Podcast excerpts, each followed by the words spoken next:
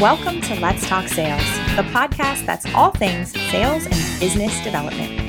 This podcast series is for CEOs that are looking to build strong companies, sales VPs and sales managers that want to take things to the next level, and of course, for salespeople that are looking to improve. This podcast is brought to you by the Criteria for Success Sales Growth Program. Are you looking to experience a breakthrough in your team's sales? Have you tried sales pain?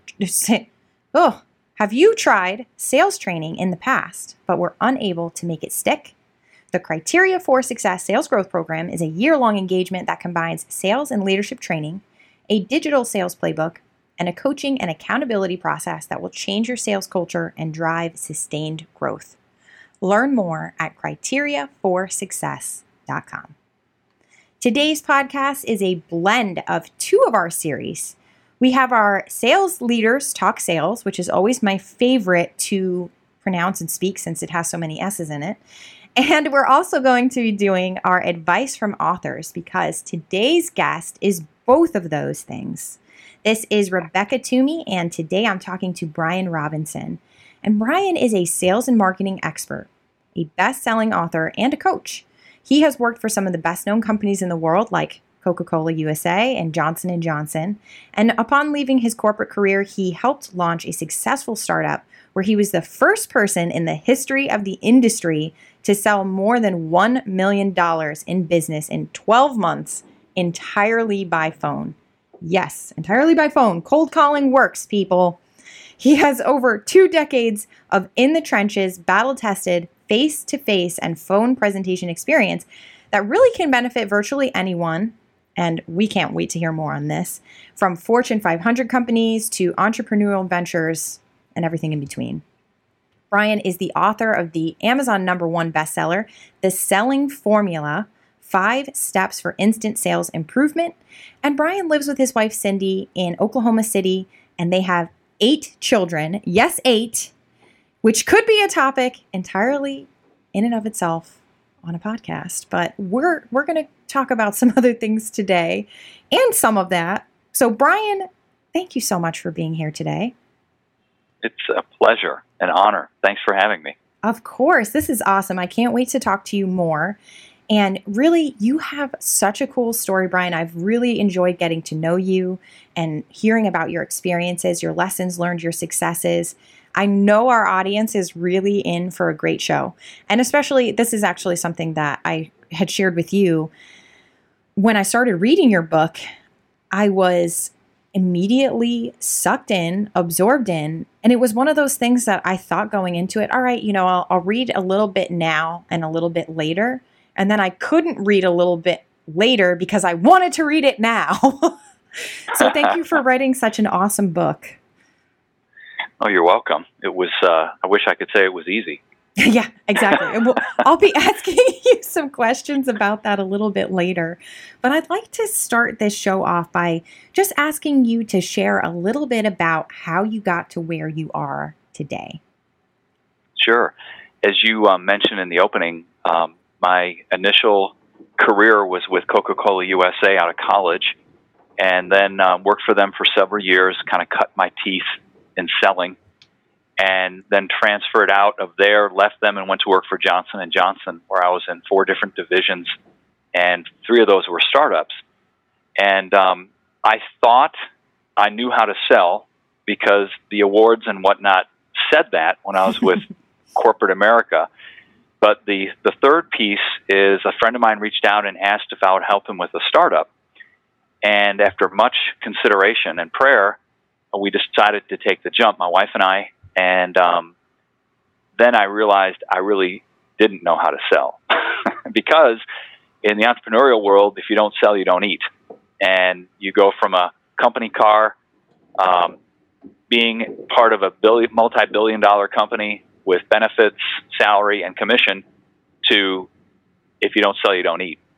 So it was a yeah. incredible wake up call, a very humbling experience for me, and incredible learning experience at the same time. And the whole outgrowth of that was the codification of the process I developed to survive and thrive in that environment. and that's in the selling formula. Awesome. Awesome. So I'd love to know when your passion for sales as an industry and business, when did that really begin for you? It happened with Johnson and Johnson, and the impetus for that was I, I started to recognize that the questions that I asked the physicians I worked with and the surgeons, the more I focused on the questions I asked in order to get a product into the operating room, for example, mm-hmm. uh, the the more in, tightly I was able to connect with my prospect and get a deal done. Let me give you an example. One of our chief competitors at the time is was U.S. Surgical. They had a device for hernia repair that was done laparoscopically through ports and a video camera. Okay. Our our product, however, was clinically superior. We knew it. All the data showed it. So how do you go to a surgeon and tell them that the product they're using is inferior? Mm. Well, you don't do that. Mm-hmm. What what I did was I sat down. I I made a commitment to come up with the very best series of questions I could to move them in the direction of giving our, our product a try. Mm-hmm. And I kept honing that and reviewing it. And what happened as a result is my trials evaluations doubled. And as a direct result, my sales doubled. So people started hearing about that within the organization, and I passed on that list of questions to other salespeople. Mm-hmm. And they got the exact same results if they followed the questions in order.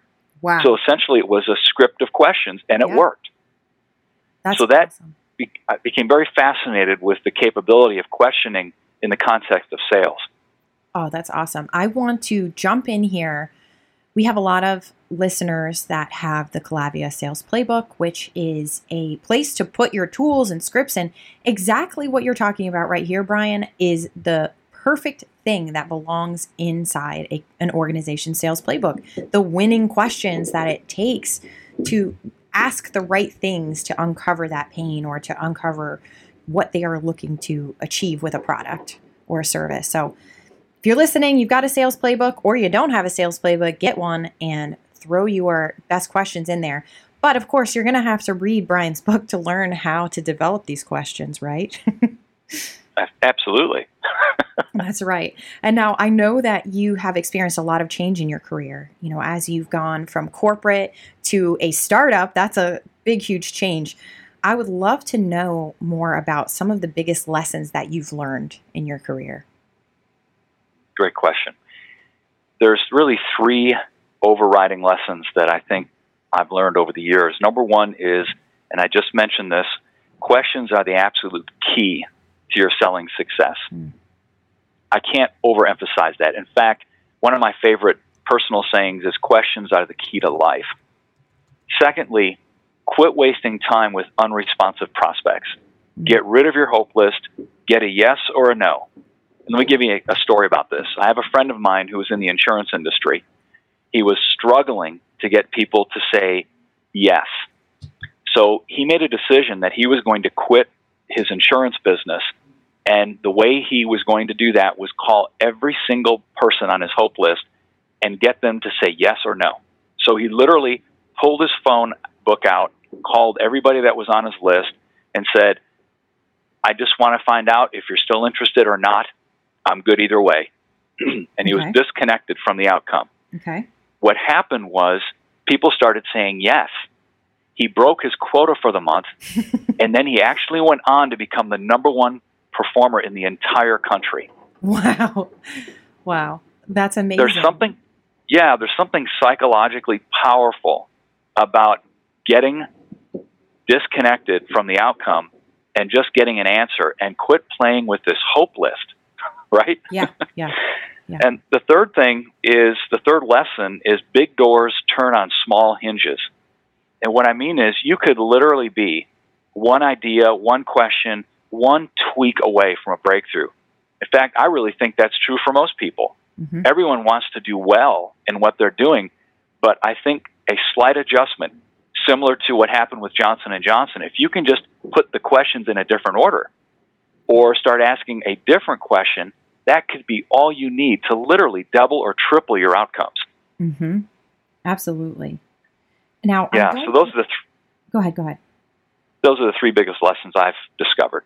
I have a follow up question for you, and it, it's kind of related to your book. So I, I thought about saving it for a little bit later since we're going to be talking more about the selling formula. But I feel like now is probably the right time because you, you hit on something where you were talking about our thoughts and what we think and our perception and how he had this, you know, mentality going into it that he was finally disconnected from the decision.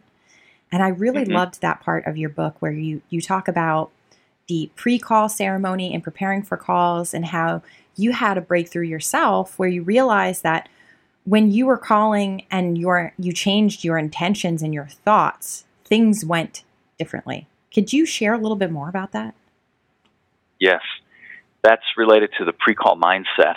And what I found is before you ever open your mouth, walk into an office or pick up the phone, before you ever open your mouth, you are telegraphing and transmitting your heart for somebody. They'll pick up on how you're feeling about them. Mm-hmm. And what I found is that if you if you take some time to calm yourself and start liking this person you're about to connect with, this other human, mm-hmm. and caring about them in advance, and even pray for them, pray for the outcome of your meeting, mm-hmm. it can dramatically shift the whole front end interaction, which is critical for building trust in the entire sales conversation. And the beauty of this is it's not it's not fake or false. You're doing this because you deeply care. Yeah. And if you go in there with the idea that you deeply care, you're going to automatically be in a position of serving instead of being self-serving. It tends to work that way, and people pick up on that, and I it can be a, a great thing for you to focus that it. way. Yeah, it's it's a that's an, an amazing perspective, and I like the way that you can very succinctly explain and just speak about it. It was really it was great to read it, and now you're recounting it here in words and over the phone, and it's just um, it's such an important point, and I think it's something that we don't talk about enough in the sales community. You know, we're always we're focused on the tactics that we need to get people to buy, and mm. it really it's it starts before that. It starts before the conversation. It starts with the intention. And mm-hmm. I, I just really like that you're thinking about it from that perspective. And especially, I would like to point out to people again that most of the selling that you were doing, Brian, was over the phone. So you, it's not like you, these were people that you knew that you got to think beforehand. You know, I know this about this person. I know this. You you were doing this from ground zero. From I don't know anything about this person, but I'm going to think good thoughts and have good intentions about helping this person. Yes. Which yeah Awesome. I love it. So, I have another question for you about your experience and kind of what has changed and what you've learned. And I'm wondering, what do you think it takes to be successful in business and in life? Oh, that's a loaded, loaded question. it's a big one. You know, it's there's some there's some I think really critical principles that have anchored my life, and they're not they're not easy principles. The first, there's three of them. First, you have to be honest with yourself. What I mean is you have to be brutally honest about what's working and what's not in your life. I think that we play a game with ourselves and we deceive ourselves very often with what's happening in our lives. So the first step is to be very honest in terms of viewing the landscape of your life. Mm-hmm. Okay? The second is you have to take 100% ownership of your actions. Don't play the victim. You always have the ability to choose. Even if you don't think you have a choice, you still have a choice. I can't I can't emphasize that strongly. Um, 100% ownership of actions, mm-hmm. which means that you always have the ability to choose. Do not be the victim.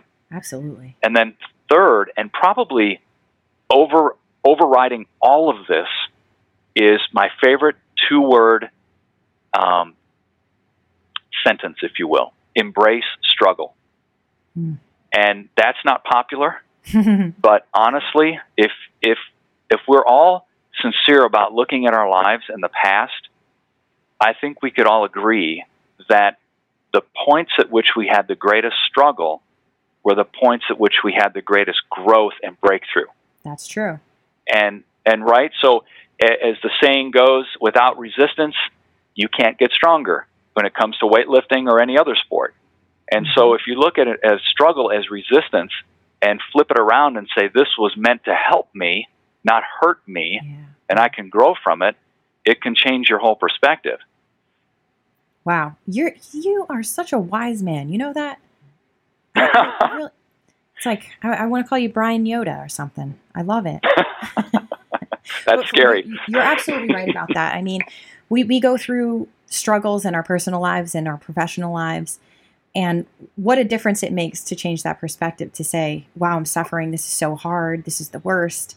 Versus, what is the lesson here? Why am I being tested? What am I being put through right now? Mhm. What am I learning? What, what can I take out of this situation?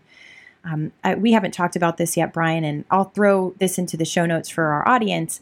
But last January, we actually focused a lot on how change is an opportunity.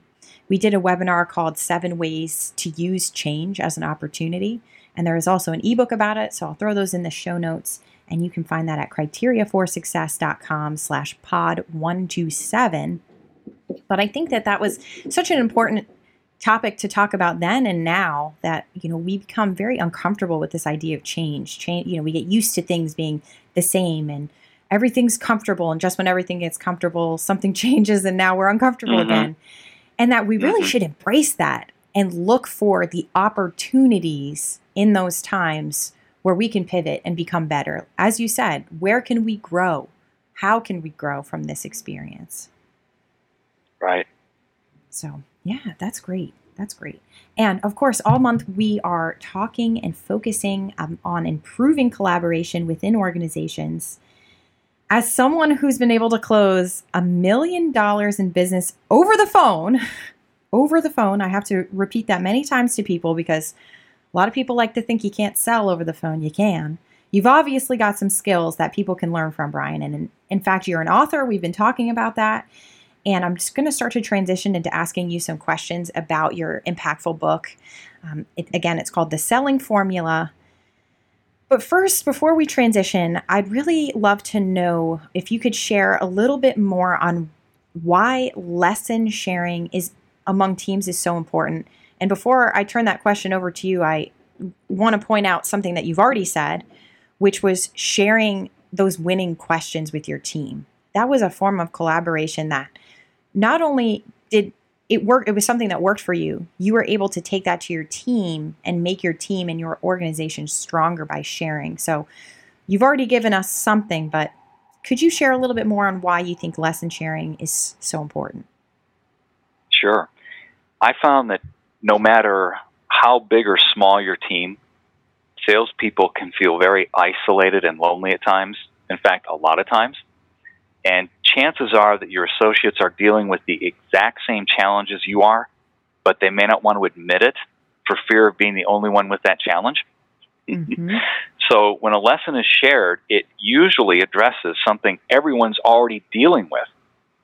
So what it does is it brings hope because you're not the only one dealing with it, True. and then it creates motivation, which makes the entire team better. So sharing, lesson sharing, I think is critical to the whole team getting hopeful and motivated. mm-hmm. And that's that's so important because again, we we're quite isolated uh, in our silos as salespeople Mm-hmm. regardless of whether we're part of a quote team or not. It's just a very individual sport, if you will. Yeah, definitely. Is there a way for salespeople to shortcut their ability to gain success? I think there are there's cert- several ways. Um, one is one of the most effective ways I discovered was keeping a sales journal. Okay. And so, after you walk out of a call, open up your journal and write down, debrief yourself on the call. Write Mhm. down the, the highlights of the call, and as, as soon as you put pen to paper, what you'll find is you'll you'll know exactly where you could have done better. And the second thing, and this this can be scary, because it forces you to get outside of your own bottle, but is record yourself and listen to yourself. Hmm. Oh So yeah. pull out your phone, and you can do that with stealth, right? You can record yourself on your phone uh, in a conversation um, when you're in front of somebody, or over the phone, of course. And that that was one of the scariest things I did years ago to try to help myself get better. Was recording myself. I was embarrassed listening to some of the things I said, and it immediately allowed me to make quick changes. hmm And and thirdly, this has been something that's mystified me, having worked for major corporations. Not one corporation that I worked with, nor have I ever heard, nor have I ever heard of a corporation doing this. Have they recorded their top salespeople, the ones that are most duplicatable, mm-hmm. that are at the top, mm-hmm. and then send out send out that recording to the field sales force and say, I want you to listen to this at least 20 times. I want you to own the language, the cadence, the order of everything that's being done here, and duplicate it. Now, I don't mean throw throw away your personality, yeah. but listen to it. And perfect example, I've got a gentleman years ago on our team. I recorded a presentation for one of the services we sold. I gave it to him. He told me he listened to it no less than 50 times on the road, and his sales tripled and became salesman of the year the next year. Wow. That's amazing. You know, we had, you and I have talked about this before about this idea of being prepared and that a lot of people think that preparing makes them seem fake. But it's just like, you know, if you are an actor or even in singing, I, would like to give this example because I think it's a little uh, less obtrusive than I guess the acting example would be. Um, but I'm working with my church right now to on some singing stuff, and I'm learning to harmonize. And the way that you learn to harmonize, if you don't know how to do it, is our our lead, the the woman who's training me on how to do this. She's sending me voice memos on how to sing a harmony, which is completely different from the melody. And I just have to listen to it and practice it over and over and over and over and over and over and over. And it's not because you know, it's uh like she wants me to be her identical twin, it's because when a harmony and a melody meet together, it's a beautiful, beautiful sound. And I think hmm. that in the same way, preparing your sales calls and preparing your scripts and knowing what you're going to say, it doesn't mean that you are scripted and that you are fake. It means that you're practicing and that you care. Mm-hmm. Mm-hmm. I mean, because we're doing it, it also, with good intentions, right? Absolutely. And I, I found that if you, there's a lot of people that say scripting is dead. Don't use scripts. You're stupid if you use scripts. Well, I disagree. I think what using a script and having that framework in your mind does is it allows you to pivot faster. Mm-hmm. It allows you to go back to answers that it's not fake. These are true answers, but you've got them in your brain and you don't have to reach for them and it makes the conversation flow much much better when you have all that information already owned. Absolutely. Absolutely. And you have a mission and a goal for your your visit or your call as well. I mean, how many salespeople I mean, there's a it's notorious that you've got the just saying hello, just saying hi, just popping in as kind of this annoying salesperson trait, right? It's because people don't have an intention. They don't have a goal or a purpose, a reason. They're mm-hmm. just, you know, trying to keep people warm. But even in those touch points, you can still have a goal or a purpose. It's all about having intention. Right on. Yeah. Yeah. So, your book, let's talk about your book now Selling Formula Five Steps for Instant Sales Improvement. Again, I have to just throw this out there to you guys. I absolutely loved and enjoyed this book and perspective. It's so well written, it's easy to read, it is very engaging. So, I'm not saying this lightly. Um, jump in our show notes. I'm linking. Uh, I'll have throw a link in there for you guys to get to the book on Amazon. And again, the show notes are criteriaforsuccess.com slash pod one two seven. But I really, you know, I want to focus on a couple of different areas. You know, if you're a sales manager and you're listening in, this is going to help you with new hires and training and preparing great processes and best practices for your team. And if you're in sales or you're a business developer, you're selling now, it's absolutely going to give you some tools to hit the ground running right away, which is awesome. So, again, check those show notes to grab a copy. But I'm going to go ahead and get started by asking you you know, most people probably ask you what motivated you to write this book. I'm going to phrase it a little bit differently. I'm going to I'm going to ask it to you like this. What motivated you to become an author? because it's a lot of work. Oh, it's a lot of work. Um, you know, it's interesting. I didn't really seek to be an author, Rebecca, as much as I desired to help as many people in the selling profession as I could. I love that. Was the the heart of my motivation. So I think becoming an author was the best mechanism to make that happen. So if there was a different mechanism, I would have perhaps chosen it. But this being an author is what I think is allow is allowing me, hopefully will allow me to continue to help as many people as possible. Because Awesome. uh, if I had this book back in the day, um, it would have really helped shortcut a lot of challenges I faced. I bet. I bet. I know. I, I that's why I said to you a little bit earlier that I recommended everyone on my team checks it out because you've got some really great stuff that would really shortcut people's way to success. Now, when you're writing, I'm sure I, I know how difficult to, it can be to write. Our CEO is writing a book right now, and you know, obviously, you know that I write a ton here. Did you ever feel like giving up when you were writing? when didn't I? well, that's not true. Not entirely true, but many times. Um, it's it's a deeply personal process, um, and the ability that there's a couple things I discovered during this writing process. Um, yes, I did feel like giving up multiple times, and the reason was you have to have kind of this duality going on. Number one, you have to be able to see yourself and your your life experience from an outside kind of third party perspective so you can actually catalog it appropriately or chronicle it appropriately and then secondly and it's kind of strange you have to actually get deeply into the emotions and the feelings of those things that you're chronicling mm-hmm.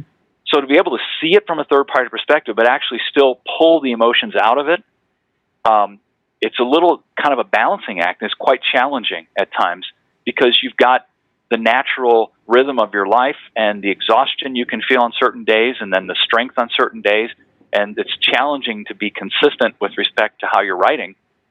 And i think the best way to put this is, is a friend of mine perry marshall said if you really want to write honestly you have to cut a vein and bleed on the paper Mm. and honestly, I got to that place many times and I would I would stop writing and look at what I wrote because it was so raw and I would start crying. wow. Not just and I would I'd stop and go, "Wow."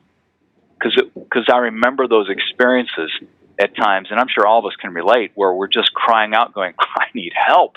Yeah. I'm drowning here. Um, but that's what this is written out of, and that's why I think people can benefit from it. It's Definitely. it's not sugar coated. well, I definitely felt that when I was reading it. I can understand. It makes more sense now that you're explaining to me how emotional and raw you were. Why I think that I felt so connected to it reading it because I could feel it. You know, just like you talked about earlier with intention and when you go into something, just considering that other person and that other mindset. You did a great job considering the other person and your third party. So great job there. Thank you. Now, in one of the bonus chapters of your book, you talk about the top 10 power phrases that you should be using right now. Could you give us some examples? Sure, sure. I think let me just go ahead and go to the whole closing conversation, and I'll give you one. I'm going to give you three. Um, this one is one of my favorites. It doubled my sales. This one question. It's the if I could, would you question. And if somebody's hesitating when you're closing, you know that everything's been positive, everything's been green light, good rapport, and you get to the closing and they start hesitating. And you say, if I could provide blank, would you? Mm-hmm. So, for example, if I could waive installation, would you be willing to move forward now as Mm. opposed to later? Okay. If I could give you three months of free service right now, would you be willing to move forward now as opposed to later? Mm-hmm. So, just if I could fill in the blank, would you? That's very And so- I like it. That that was a game changer for me when I was struggling with closing. Second one is the very simple phrase "I'm just curious" as a preface to almost any question. Hmm. it really is a humble approach, and it's really it, people embrace that language.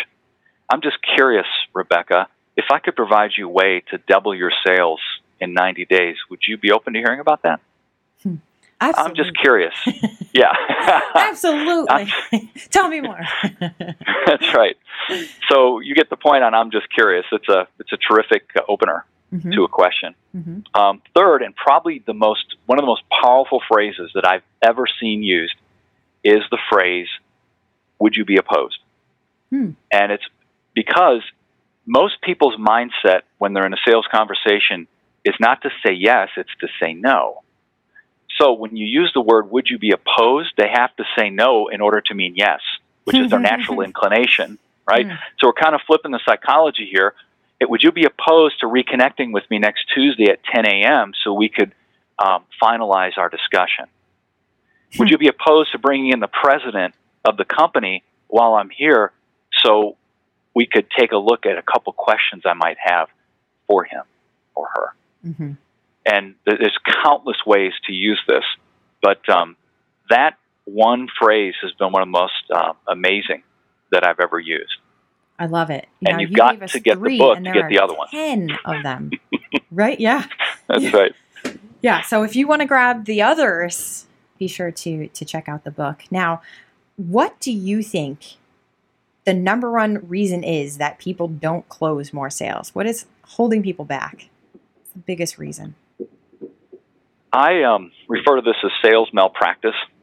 That's that's the number one reason. And what it is is diagnosing a prospect's problem and giving a solution before asking all the appropriate questions. Mm. So jumping to There's the this- solution, assuming it. Yeah, I honestly, it's it's it's more like showing up and throwing up. Mm. Don't do that. Mhm. uh, if a physician, if you walk into a physician's office and they sit, you sit down with them and they start asking you one or two questions, and they don't go into any depth, they don't do any tests.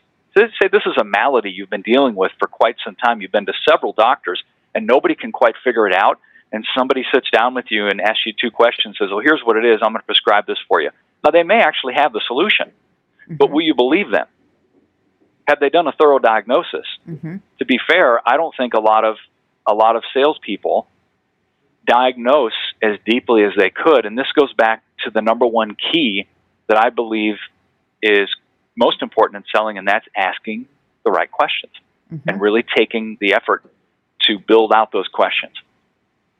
Absolutely. And don't, yeah, and then otherwise you're you're you're you're uh, causing sales malpractice. I like that. I, I'm assuming that the naming of that probably came from your experience in the medical world too, huh? Yes, that was a good connection for me. I love it. Um, now, you are the king of cold calling. However, I do believe that you have a way for our listeners to generate leads without cold calling. Is that true? It is, and I, I'll be I'll be honest. I do not like cold calling, and this is why I developed this. And I actually had to stop cold calling because of my personal situation where I had to get off the road and do everything by phone because my wife was pregnant with twins, uh, numbers seven and eight, and I was traveling about 1,000 to 1,500 miles a week, and there was just things were falling apart. I had to be home. hmm So I was forced into doing this.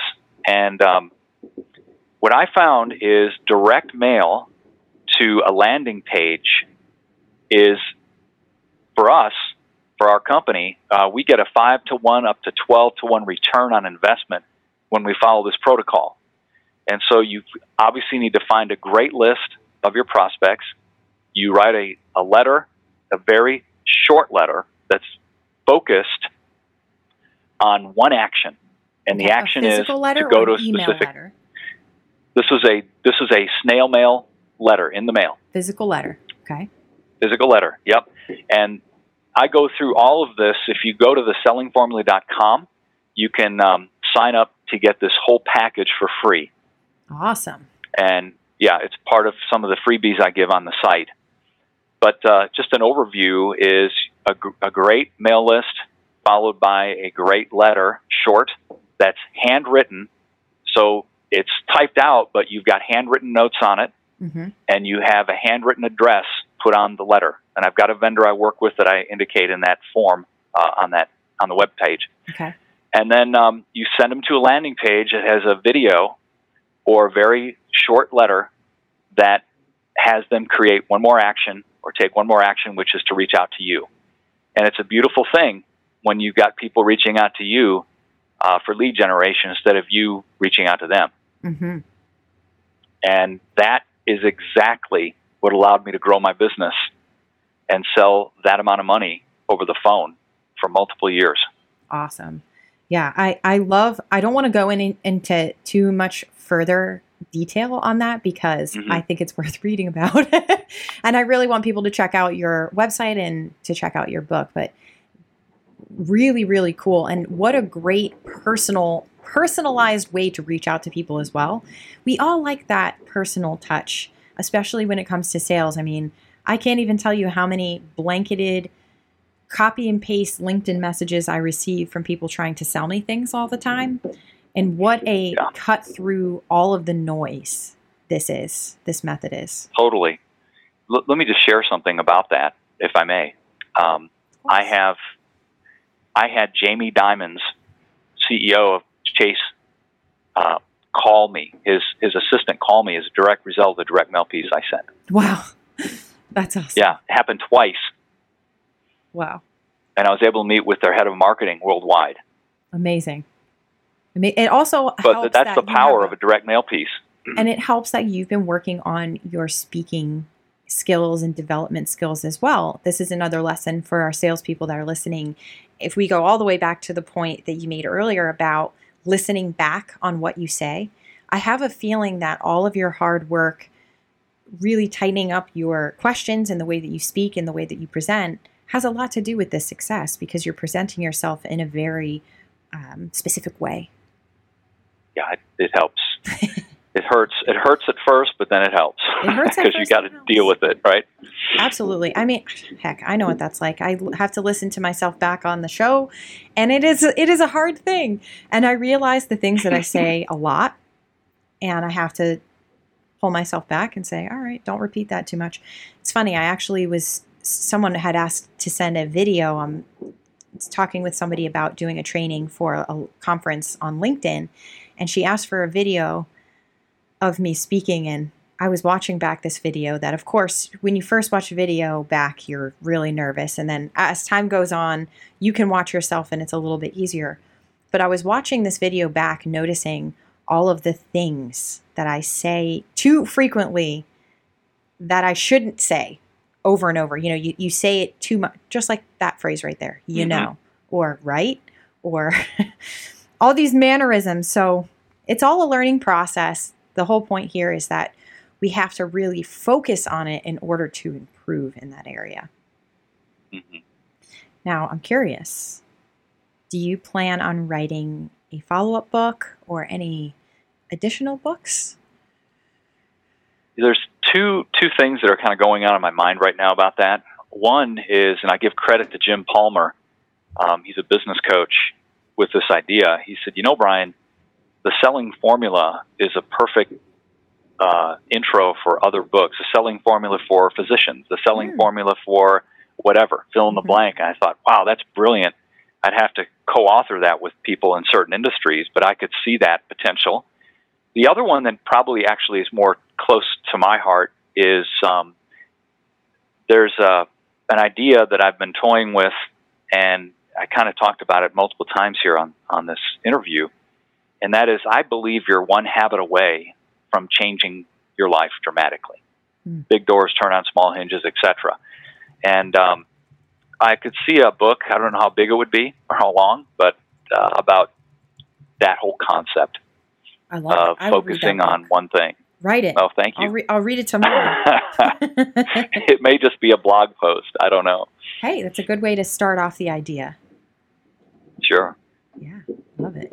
Now, you wrote a book, but I'm sure you read a lot as well. I'm wondering if you have any favorite sales or business growth or business development books. I've got a ton of books, but honestly, the books that have helped me the most, there's, there's two that I highly recommend. And one is The War of Art by Steven Pressfield. Incredible book about resistance and how that keeps us from fulfilling our purpose. Mm-hmm. And then the other is actually in the same vein. It's called The Obstacles the Way by Ryan Holiday. The obstacle are two- the way, or the obstacles. The Obstacle is the Way. The obstacle is the way. Very interesting. It, it goes back to my success question that you gave me in embracing struggle. Mm-hmm. It just ties in with that and kind of my life philosophy. I think if you can embrace struggle, if you can look at obstacles as the way, um, you're 90% down the road to accomplishing what you're created to do. Great. And I will throw these resources, these uh, recommendations into our show notes so that you guys can check those out later. So if you're interested in checking out the books, jump to those show notes, criteriaforsuccess.com slash pod 127. And Brian, you know that we talk quite a bit about CFS, about CFS playbooks. We talk quite a bit about sales playbooks all the time. It's all we're doing. We're always talking about playbooks. But really, the intention is that we want to help other people to grow their playbooks. We want to provide solutions and ideas to continuously develop that tool. So, I was wondering if you have an actionable tip that our listeners might consider adding to their playbook. Absolutely. I think you should always have an upfront agenda that you share with each and every prospect that tells them where you're going with the sales call. So it sounds like this Rebecca, before we get started, may I share the agenda for our conversation? Yes. You would say yes. Just three things. First, I'd like to ask you some questions about your business so I can better understand the challenges you're facing. Second, I've got a bullet point list of what's included with our system that I'll share with you, go over that. And then third, we'll jump online and take a look at how all this works and then finish up by chatting about pricing. Fair enough? Hmm. Sounds That's good what it sounds like. And it, it can bring an entire room of people to attention when you share the agenda because people want to know where you're going. Yeah. What to expect. Absolutely. I think the way that you explain part of this in the book is that if you aren't leading the conversation, then the prospect is leading the conversation. hmm And so it's very important to set that context. And, you know, one of the other things I'm not going to get into this too much because, again, I, I don't want to give away too much. but uh, you can see I'm really hype over here about about your book. I hope you can I hope you can hear. Um, about price that if you don't set an agenda, buyers like to jump to the price and they want to know, well, how much does this cost? How much is this going to cost me? And they haven't had an opportunity to hear about the value that you can provide or how it solves your problems. They're not even listening at that point. They're really just focused on that number.